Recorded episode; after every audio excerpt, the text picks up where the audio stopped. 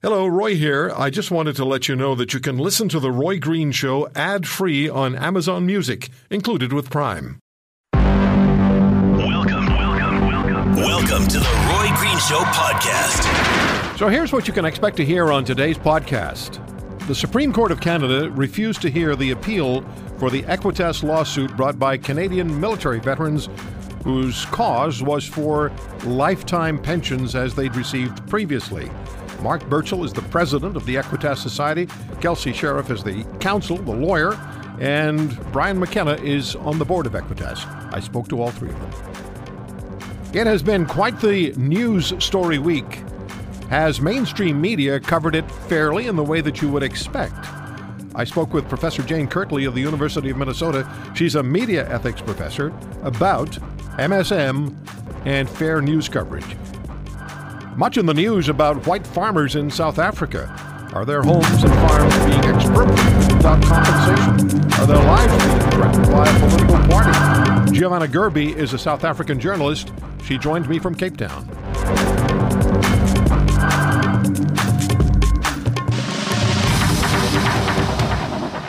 Mark Burchell is the president of the Equitas Society. Kelsey Sheriff is uh, one of the lawyers, Don Sorochan, uh, is the other, who have been working so hard for Equitas on this case, and Brian McKenna is a warrant officer and uh, past or retired and board member at Equitas. They all three join us on the Roy Green Show. Mark, uh, let me start with you, and thank you all three for joining us. Mark, did you uh, did you have hope the the Supreme Court of Canada would decide to hear the appeal? Was there was there a sense that the decision would be different? Well, of course, uh, Roy. We thought the decision would uh, would allow us to uh, proceed to court and uh, make the case. We felt we had a very strong case that uh, that, and certainly. while the government doesn't agree, I think that uh, the Canadian public is pretty much unanimous that that the uh, Canadian people have a social covenant, or what we call a military covenant, with the uh, men and women who served our country, and and certainly uh, the, there's no question about the fact that that all Canadians believe that we have a duty of care to those who are wounded defending our country. Um, Kelsey, thank you for your time. Uh, Kelsey Sheriff, the lawyer who's involved in this case. What exactly did the Supreme Court of Canada say? Did they provide a rationale, or do they ever provide a rationale for not hearing an appeal? No, un- unfortunately, um, on the applications for leave to the Supreme Court of Canada, um, the, the, the court does not issue reasons um, on those applications. So it's simply a one-line statement: either leave is, is granted or, or leave is denied. And unfortunately, in this circumstance, it was leave is denied. So we're only left to, to speculate on on what the court's reasons were. Um, certainly, this is a case that is one that we view as in, the national importance um, and in the interest of Canada. So um, I, I, doubt that the Supreme Court refused to hear us on, on that ground, but unfortunately, they don't they don't provide a rationale. What were the fundamentals of the case in layman's terminology? Marcus just explained some of it, but uh, what was the case that was brought, again, in layman's terminology, brought to the BC court that decided no? Um, so basically, in 2006, they introduced this new Veterans Charter, which eliminated the former Pension Act. And under the Pension Act, a veteran that is injured in service um, would receive a lifetime pension that was tax-free uh, for life um, to compensate for the fact that they were injured. And, um, and, and in effect, by being injured, you lose your job uh, with, with the military. Um, and so after 2006, they eliminated that and replaced it with the new Veterans Charter, which provided a one-time lump sum payment. Um, and that payment was grossly inadequate as compared to what veterans were receiving before. So two soldiers that fought in Afghanistan in the same war um, could fall under different benefit systems. And if, if you were injured and made a claim after 2006, um, your benefits were uh, significantly less. And we brought that to the court saying that this was unfair um, and in violation of various provisions of the charter. But the main thrust of the claim was that there is this social covenant that we mentioned earlier, um, that that if you fight and make the ultimate sacrifice to your country, uh, that no matter what, Canadians will look after you and the government of Canada will look after you. And we argued that that was um, implicit within our Constitution, that we do not have a standing army in Canada. You have to volunteer to join our army, and therefore it's an implicit part of that co- contract that we call the social covenant that will look after you if you're injured. Um, unfortunately, the court did not agree um, and said that there was nothing in law that requires the government to look after or maintain a certain level of pension benefits for soldiers that are injured. Uh, Brian McKenna, in 2015, uh, Mr. Trudeau, while he was campaigning for the Prime Minister's job, made a commitment to reinstate the pensions. And uh, the in Parliament in uh, 2015 as well had a motion before them, which passed unanimously, which supported a moral covenant to uh, deliver compensation as well as services of support to disabled uh, veterans. Now, they, it was a motion that wasn't legislation involved, but they were morally, I believe, they had uh, they had agreed that your position at Equitas was correct. Yeah, that's that's right. And uh, first of all, thanks for having us on again, Roy. Thanks for all the support over time. Well, it's an honor to talk to you. Um, you know what? I, I guess I'll answer it this way. The new Veterans Charter was the wrong answer in 2006. It was the wrong answer before we had our ruling the other day, and it's the wrong answer tomorrow. And yeah, Mr. Trudeau stood up and he he made a very definitive statement. You know, if he had said we're going to create a new benefit scheme again, then perhaps you could look at what we have today and say he followed through on that. That's not what he said. He said we're going to take the only pension system that used to ever exist and we're going to bring it back. We're going to reinstate it. He actually even said and increase its value. So here we are, still as veterans, looking at this new benefit scheme that is a decrease in value, and we're just wondering when's he going to do what he said he would. So Seamus O'Regan, the Veterans Affairs Minister, is walking. He's going around Canada, Mark, and he's saying that the government has, in fact, improved the reality for veterans, and that they've opened, or at least reopened, some of the veterans' offices in various parts of the country that the Conservatives closed.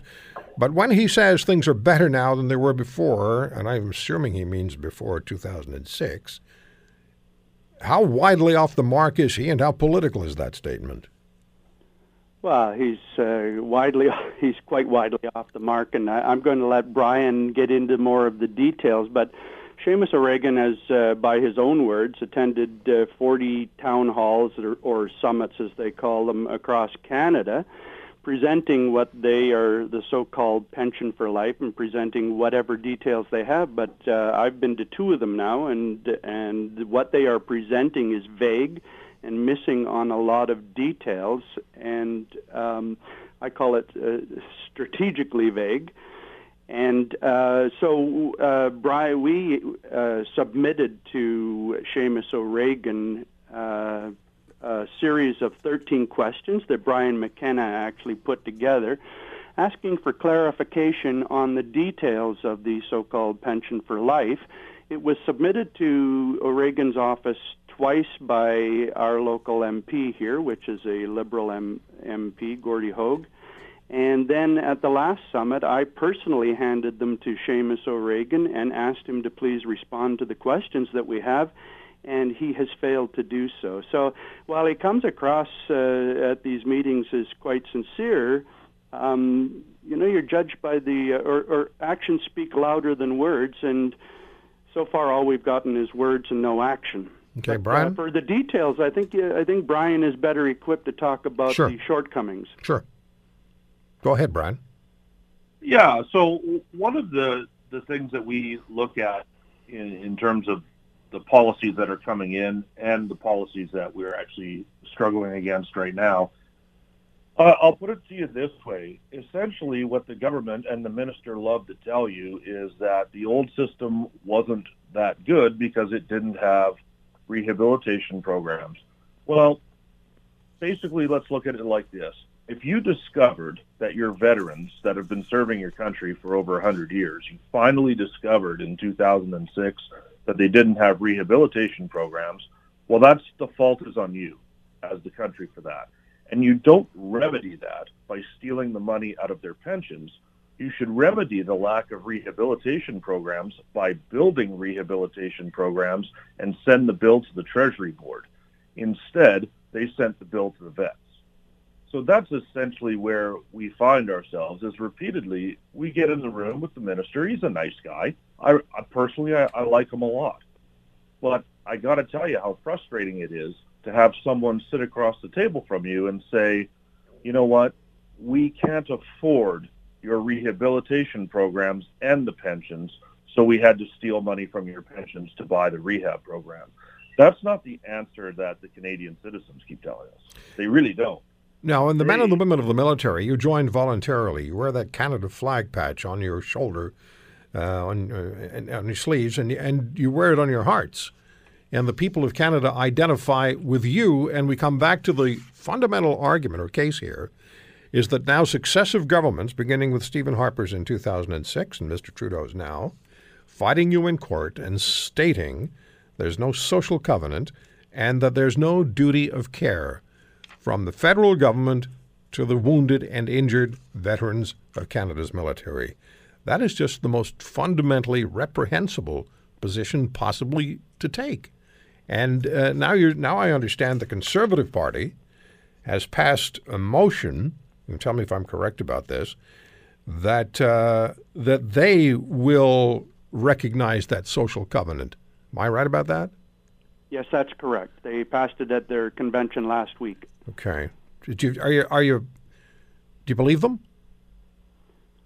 Uh, yeah, I do believe them, and actually, if you go back through the well, for now I believe them, but uh, you know, the, the we believed uh, Justin Trudeau when he made the promise also. In 2015, so, you know, the, the, veteran community is uh, somewhat skeptical of just about all political parties at the moment. But in fairness, I, we have to go back towards the uh, the end of the conservative.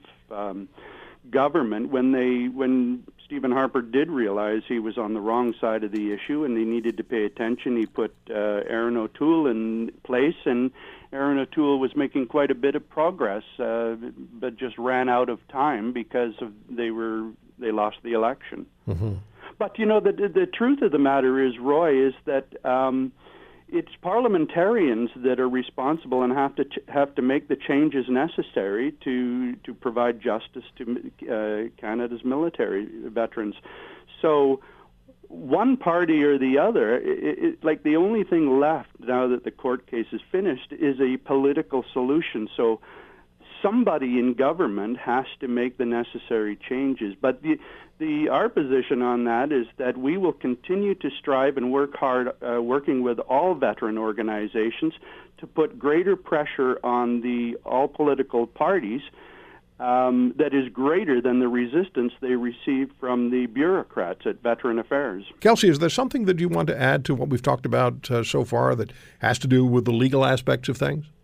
Um, yes. Well, Unfortunately, because of the decision of the Supreme Court of Canada, um, the lawsuit itself is at an end. But one of the arguments that we made was that this obligation is owed not just by the government of Canada, but the people of Canada. And so, what I would sort of say to your listeners that are not veterans, um, it's it's our job to continue this fight. So even though the legal battle is over, we need to pick up where the legal battle dropped off and pick it up in the political arena. And so it's the obligation of all Canadian citizens to take up this fight, to ask your MP why three years into Mr. Trudeau's mandate he has not brought back the pension for life, and to ask your MPs why there isn't a legislated obligation to veterans.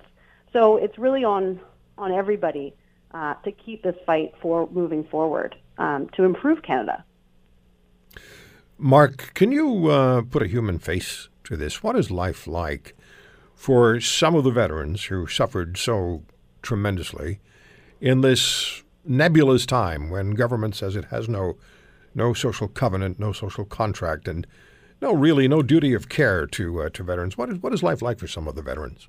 Well, Roy, it can be quite devastating for a lot of veterans, and, and Brian would be able to attest to that better than me. He he experiences it himself and and hears from veterans all the time. But I will read you a statement that I think summarizes kind of the the way you know the feeling of hopelessness that some veterans feel. I got an email from a veteran this morning, and I won't give you all the details of it, but he he closes by saying, "At times I wish I was killed, then I would not have to live with pain and suffer the effects." And this is the way a lot of veterans feel. Uh, Lionel Desmond uh, was a, a veteran who. Um, who had reached the end of his line and uh, ended up taking his own life. And in the process, uh, he was so distraught he took his mother, his wife, and his child with him. I spoke with his sister. Pardon? Yes, I, you see, Cassandra. Yeah, she was on this program. Yeah. So you know, I mean, it's devastating, and uh, you know, some statistics that um, that the government doesn't collect and doesn't want the public to know is the number of veterans who just uh, just can't take it anymore. They, you know, they suffer from PTSD. They suffer from tremendous uh, challenges in dealing with the bureaucracy of veteran affairs, and and they end up taking their own lives. And those statistics are not available. And and the, and you know, if the Canadian public knew those statistics, they would be horrified to find out the state of affairs with uh, with with Canada's veterans. So you know what the the thing is is that uh, the court case has given many veterans a sense of hope and a sense of uh, that there could be justice in the end. And and what we want them to know is that, as Kelsey pointed out, the court case has ended, but our efforts have not. We will uh, continue to fight for this. Uh, until justice is is achieved. You know, our our uh, Equitas uh, Facebook page is wild with activity right now. We've had over 700 shares just since we started posting articles yesterday, and uh, the whole idea right now is to unite the entire veteran community, bring them together with one common voice, and bring the Canadian public in on that conversation, and tell the government that we are not prepared to uh, to accept this injustice for Canadian soldiers.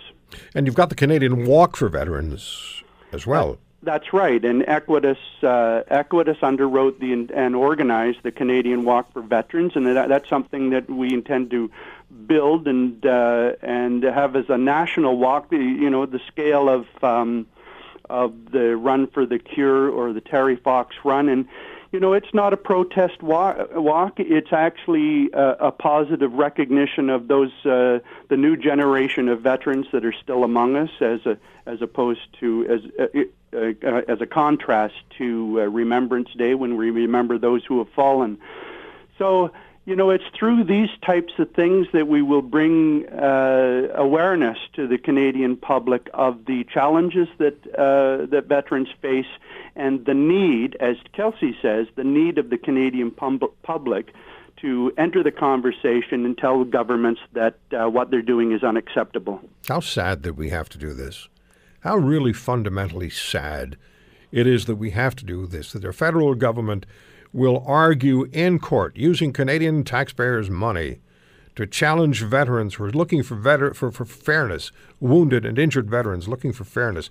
We, we're using our money to try to make their case that they have no social contract with you and no um, duty of care to you either. Meanwhile, uh, Brian McKenna, uh, Christopher Garnier, who was convicted of second degree murder in the strangling death of uh, off duty police officer Catherine Campbell, uh, he claims that his killing of Officer Campbell caused him PTSD, post traumatic stress disorder, and Veterans Affairs Canada stepped up to pay for that, for his treatments, uh, arguing that even though Garnier was never a member of Canada's military, his father was. And now the Sh- Seamus O'Regan, the Veterans Affairs Minister, says he's going to look into that. This is all just so fundamentally wrong. Yeah, you know, that one I have to admit, uh, that one floored me a little bit. I've I've seen a thing or two over the course of uh, my life and my military time from the government, and every now and then, you know, something just knocks your shoes off, and and you just can't believe it, it happens. you know, whether it's the Omar Khadr situation, 10.5 million, by the way, like this, he didn't just get some treatment covered. He got ten and a half million, and now we see someone that's uh, committed murder and seems to have an access point to care that our wounded vets actually don't have. And that one, I, I struggle with it. When I read it first, I struggle with it today. I honestly don't know what to tell you about that because I routinely have wounded Canadian Forces veterans trying to get me to help them or help advise them on how they can access care. And this guy seems to just walk in and the purse opens up and hands them money. Yeah, I, I don't have a good answer for you. I'm embarrassed by it as a citizen. It's an awful, awful story. And then there are the apologists who say, well, that's just the way it has to be because his dad was a member of the forces, and so you have to extend coverage to the family. This is a killer. This is a convicted, confessed murderer who says his murderous action caused him post traumatic stress disorder. And so Veterans Affairs Canada steps up. And as you say, veterans who need the help, they have great difficulty finding it. As I'm speaking with the three of you, I I still I, I can't get the picture of a man who's been on this program on on a number of occasions, many times. I have the greatest of respect for him. We've kind of become friends by by the phone, and that's Major Mark Campbell, uh, PPCLI, who's very much a member of your Equitas Society and has been really front and center as far as uh, Canada's understanding of the calamitous life that you know can befall uh, members of the military who are gravely wounded. Major Campbell losing both of his legs to the to an IED in Afghanistan. Uh, I, I, feel like I need to personally apologize to Major Campbell. I feel like I need to personally apologize to to all the veterans who are suffering, and I would imagine there are millions of people in this country who feel exactly the same way. It's an it's a terrible, terrible reality. And as you say, Omar Khadr, ten point five million dollars. It wasn't just a drop in the bucket. And then the prime minister has the nerve to say that he saved us money, but you you're asking for more than he can give. The battle's not over, Mark. Uh, we'll continue. It's equitas.ca, right? It's equitassociety.ca. Equitassociety.ca. And on Facebook? And on Facebook, uh, it is uh, Equitas Society. Okay. Thank you so much for joining us. Thank you for what you've done for Canada. Thank you for what you're continuing to do for Canada. And we'll stand beside you and try to hold these politicians accountable. Well, Roy, thank you for everything you've done. You've been a big supporter of ours for, and all veterans across the country for so long. We, uh, you don't need to apologize for a thing, my friend. You've done plenty, but uh, the, the battle is not over. The Canadian public does have a responsibility, and I believe that uh, it's time for the Canadian public to step step up where the government is not. We'll do it for you, and we'll keep pushing. Thank you. All the best, uh, Mark and Brian and Kelsey. Thank you for joining us. Thanks Thank for representing you. them. Thank you. Thank we, you, Roy. We're going to talk about news and news delivery and news responsibility, news organizations' responsibility, and what is constantly referred to as fake news. And whether or not um, media organizations, and it's not easy, I'm not apologizing for anybody, and I'm not saying this just because I'm in the media, because you've heard me criticize um, quite often when things, I don't think things are done correctly. I'll tell you when I don't think they're done correctly. I won't back off. Um, but it's not easy for news organizations to report everything that happens moment to moment. Now, are there times when I look at a news story and I say, there's a tremendous slant there? That headline is so favorably disposed toward the left? Yeah, absolutely. Then there's stories like the one that, well, it happened yesterday, and I think it should be getting more coverage than it's getting, and that's Bishop Charles H. Ellis III, who was at the Aretha Franklin Memorial. And if you've seen the video, it's awful. This guy, the bishop, was grabbing away and groping away at Ariana Grande after she had sung. And so now we've got uh, hashtag respect Ariana is trending worldwide. The bishop says, well, he's, uh, he, he's apologetic. Maybe he was too friendly. That's not the word. It was awful to see this. Bishop Charles H. Ellis III, if you've seen it. And what troubles me also is the numbers of people who have tweeted, and if you go to at the Roy Green Show, I've posted it all there, you can see, and you can read some of the comments. the numbers of people who have uh, actually criticized Ariana Grande for what she was wearing. As though that gives a man of the cloth, or any man, the right to grope away at a 24 year old or any, any woman. But there are significant numbers of people who seem to criticize her for wearing what she did. And that number includes women.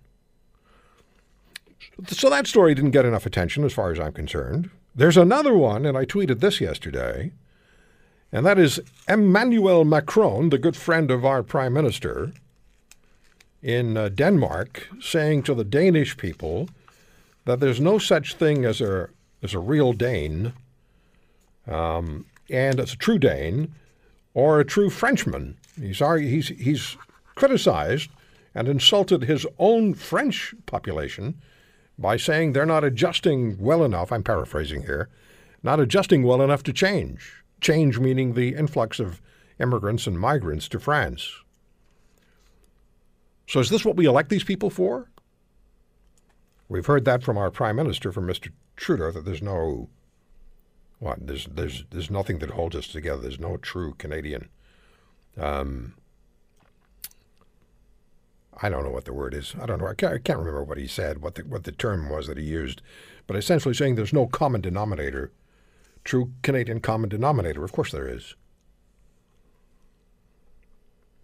So it's stories like this, and that that that Macron story got no attention or very very little attention. Um, smaller news organizations covered it. Large ones did not. The Guardian did.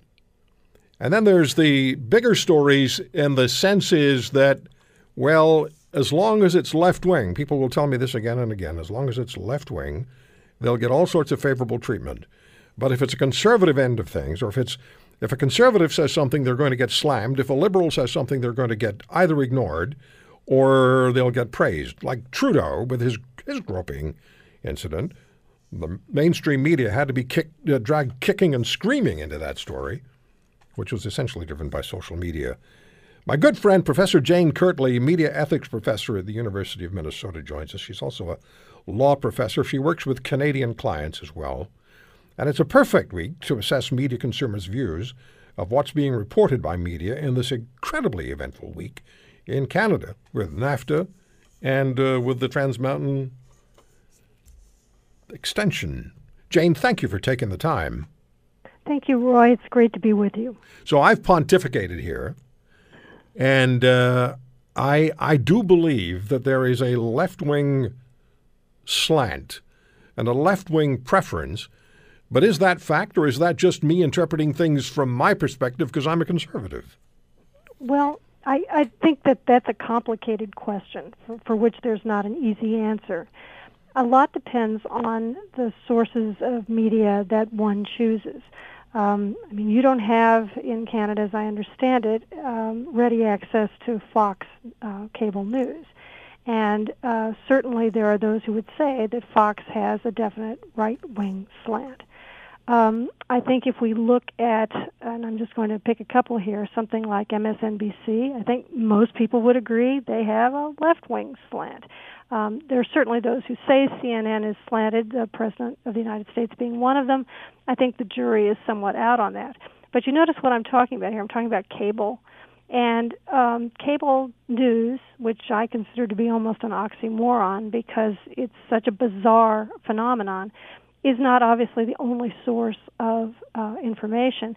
And what's more, it has this peculiar kind of hybrid programming where they have relatively little that is what I would call straight news. They have an awful lot of commentary. They bring an awful lot of pundits on. They pay people to host the shows who have a clear viewpoint. And so, you know, it, it isn't surprising that those outlets will have a point of view. Um, so I think you know that's one question. And then if we move into the realm of if we're talking about newspapers, um, online is the way most people would con- would consume them today rather than in print. Um, you know, uh, traditionally in the United States, the idea was the news stories were reported straight, if you will. Um, you know, trying to be as balanced and objective in your reporting as possible. But on the editorial pages, you would have a viewpoint, uh, both of whoever was editing the paper, but also on the op-ed page, you'd have other viewpoints. That that was the norm for a very long time. That was how I was trained and, and how I grew up. I think that's changing a lot. And one of the things I notice is when I go to online newspaper sites like the New York Times, the Washington Post, or the Chicago Tribune, or whatever it is, that increasingly the way they set up their home pages, the way they prioritize uh, articles, the first thing you see is not necessarily going to be news reporting. It might very well be by a columnist. And if enough of those columnists uh, share a particular viewpoint, then it's completely understandable that you'd come away and say, well, this is a right wing newspaper, or this is a left wing newspaper, whatever the case would be. Um, but to get, I guess, to what I would consider the core of the question that you raise, I do think that there has been a seismic shift in the way news organizations view their role. Um, it's a chicken and the egg kind of thing. Is it the media that has driven uh, the polarization politically in the United States, which is you know beyond anything I've ever experienced in my life? Or is it news organizations chasing readers and viewers and trying to deliver what they want? I, I don't know the answer to that mm-hmm. question. Mm-hmm. Well, in this but country, I there, but I think there's no question that there are you know editorial choices that are made that people could say are driven by political viewpoint.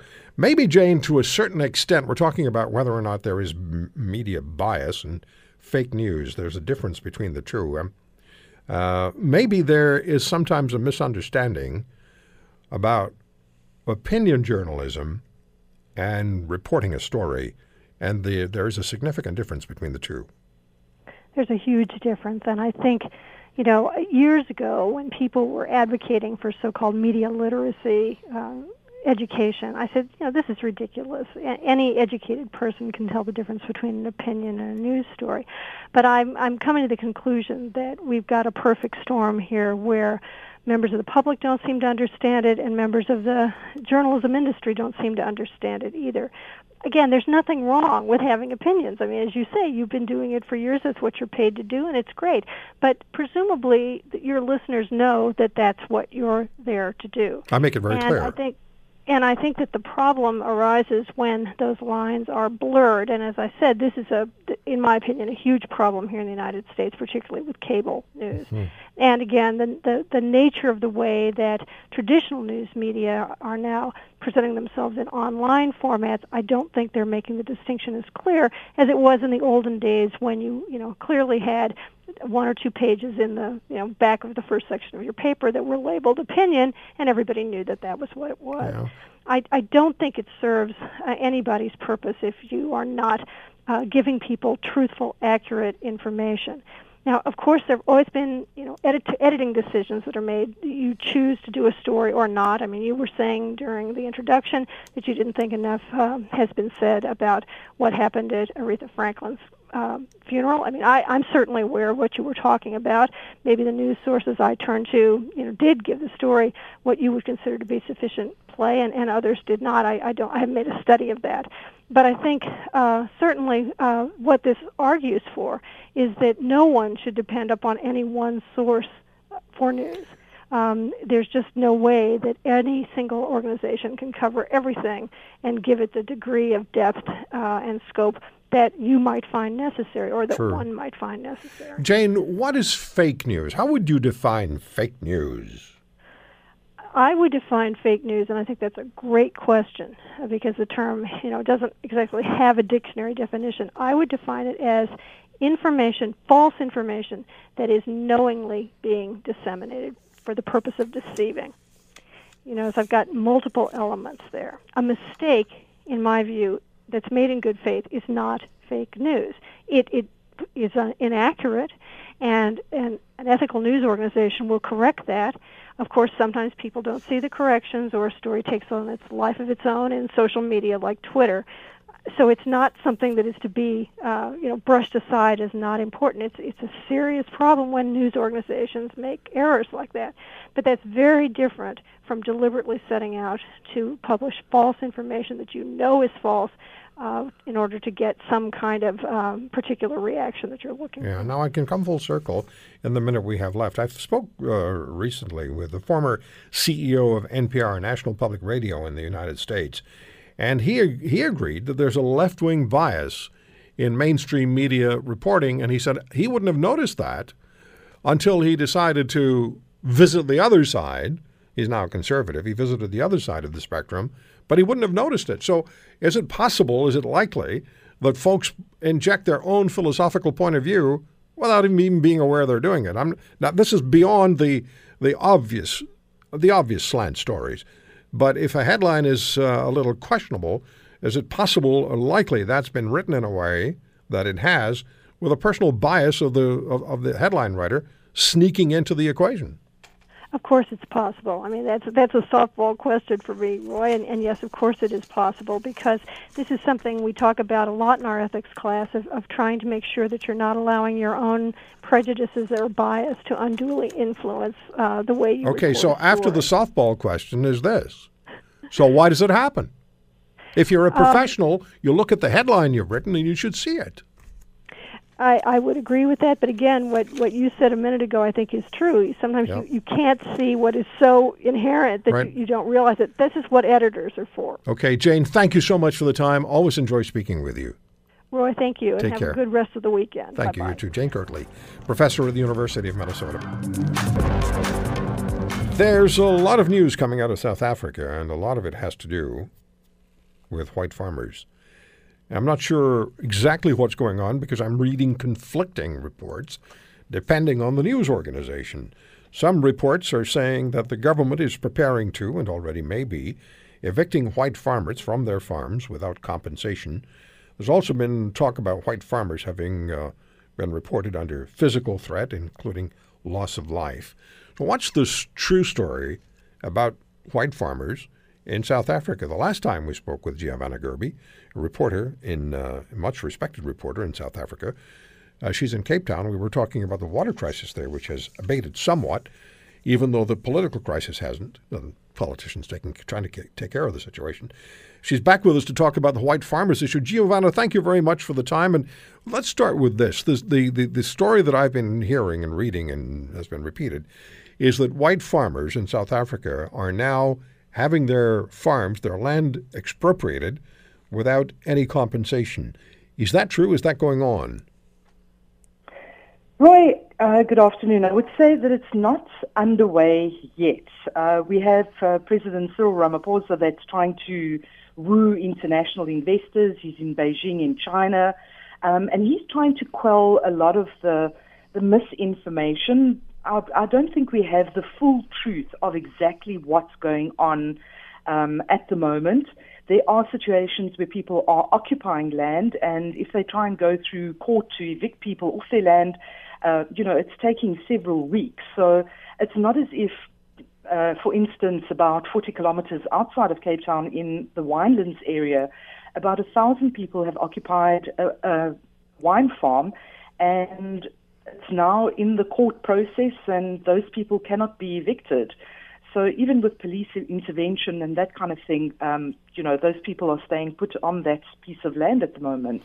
So the the the the, the farmer, and I'm assuming it was it's a white family, uh, farming that particular land. They don't have any legal or constitutional recourse. Is that true? Well, they're in, in the court process trying to get them evicted, and the the, the strategic uh, position of the farm, it's right next to an informal settlement, so an established place where uh, people live already, and they've just taken on extra land um, as the farm adjoins this piece of land. There's been a lot of talk as well about farm murders and violence directed toward white farmers in South Africa. And the minister, essentially in charge of immigration in Australia, a minister, not sure whether he's still in charge of immigration or not, uh, essentially invited white South African farmers to leave the country and move to Australia, where they would be appreciated. Are white farmers in South Africa under threat of loss of life and under threat of violence? Roy, I think that, you know, so far, when I spoke to an organization, a lobby group specifically for farmers this afternoon, they said that for 2018, there have been 282 farm attacks so far this year, with 38 murders, which is relatively high. And if we look at the South African Police Services statistics um, for the 2016-17 uh, financial year, there were 638 farm attacks and 70 farm work, uh, murders, with 66 of those being specifically white farmers. The motives behind farm invasions and occupying land and the attacks, they've been broken down into various categories. Um, and they're saying that the mo- main motive is robbery. Then obviously there's things like intimidation, political, racial, or labor related issues. Um, but Roy, if we look at the general murder rate for the same period, according to the police statistics, uh, more than 19,000 people were murdered in South Africa. Um, overall, um, across the country, nationally, and that equates to about 34 per 100,000. I think the murder rate in Canada is about less than 1,000 people per year. If you're thinking almost 20,000 people are killed in the country. So what I'm actually trying to say is nobody wants to link the farm murders to intimidation to get them off their land. But with the high number of murders, 38 people have been killed so far this year, as we're standing now. Um, nobody really wants to go and invest in property, in land, in agricultural, in rural. And obviously, there's also the thing that uh, farms are quite isolated. So, you know, maybe there's labor disputes. There's a whole lot of factors that are contributing to farm attacks. And Giovanna, what's going to be going on in uh, the South African Parliament this coming week, beginning uh, on the 4th, on, on Tuesday? Four days of hearings about the Constitution. What's, what's that about? Well, Roy, if the Constitution is amended, the Land um, Act, the, the specific clause in the Bill of Rights, it will be the first time in South Africa's democracy uh, that there would be a change to the Bill of Rights. So you can imagine the, the gravity and the seriousness of this situation. And it all started at the end of February um, that par- when Parliament agreed to review Section 25 of the Constitution as tabled by a political party known as the Economic Freedom Fighters. Uh, the party's leader is Julius Malema, and he's been beating the reform drum uh, since his party was formed five years ago. In fact, he said the other day, last week, he was saying that the whole of Africa needs to be decolonized. Um, so whether that means all you know white people have to leave the continent, um, you know he, he's going down that path, and this was going to be his trump card, so to speak, for next year's general elections. And uh, the ANC, the ruling party's President Ramaphosa, has stepped in and he's beating uh, the land reform drum really hard. And kind of pushing Malema a little bit into the background, and it could be a lot of politicking. Uh, next year is going to be a really important watershed moment for South okay. Africa when we head to those elections. Um, so, so Roy, the, I'm sorry. I have to jump in uh, because of the clock. So the situation is that there's so much going on, uh, many different factors in play in, at the moment in South Africa. Can we touch base with you again shortly, and maybe after those constitutional talks? Yes, absolutely. Okay, let's do that. Giovanna, thank you so much for joining us from Cape Town. Pleasure. Take care. From uh, South Africa, Giovanna Gerbi. And they were in a very, very dangerous situation as far as their water supply is concerned. You remember that? And it's a little better now, but it's winter there, and so the water supply is a little more reliable. That's it for today's podcast. Thanks for joining us. If you enjoyed it, tell a friend. And remember, the Roy Green Show podcast is available wherever you find podcasts, including Apple Podcasts, Google Play, Stitcher, and TuneIn. Or visit roygreenshow.com.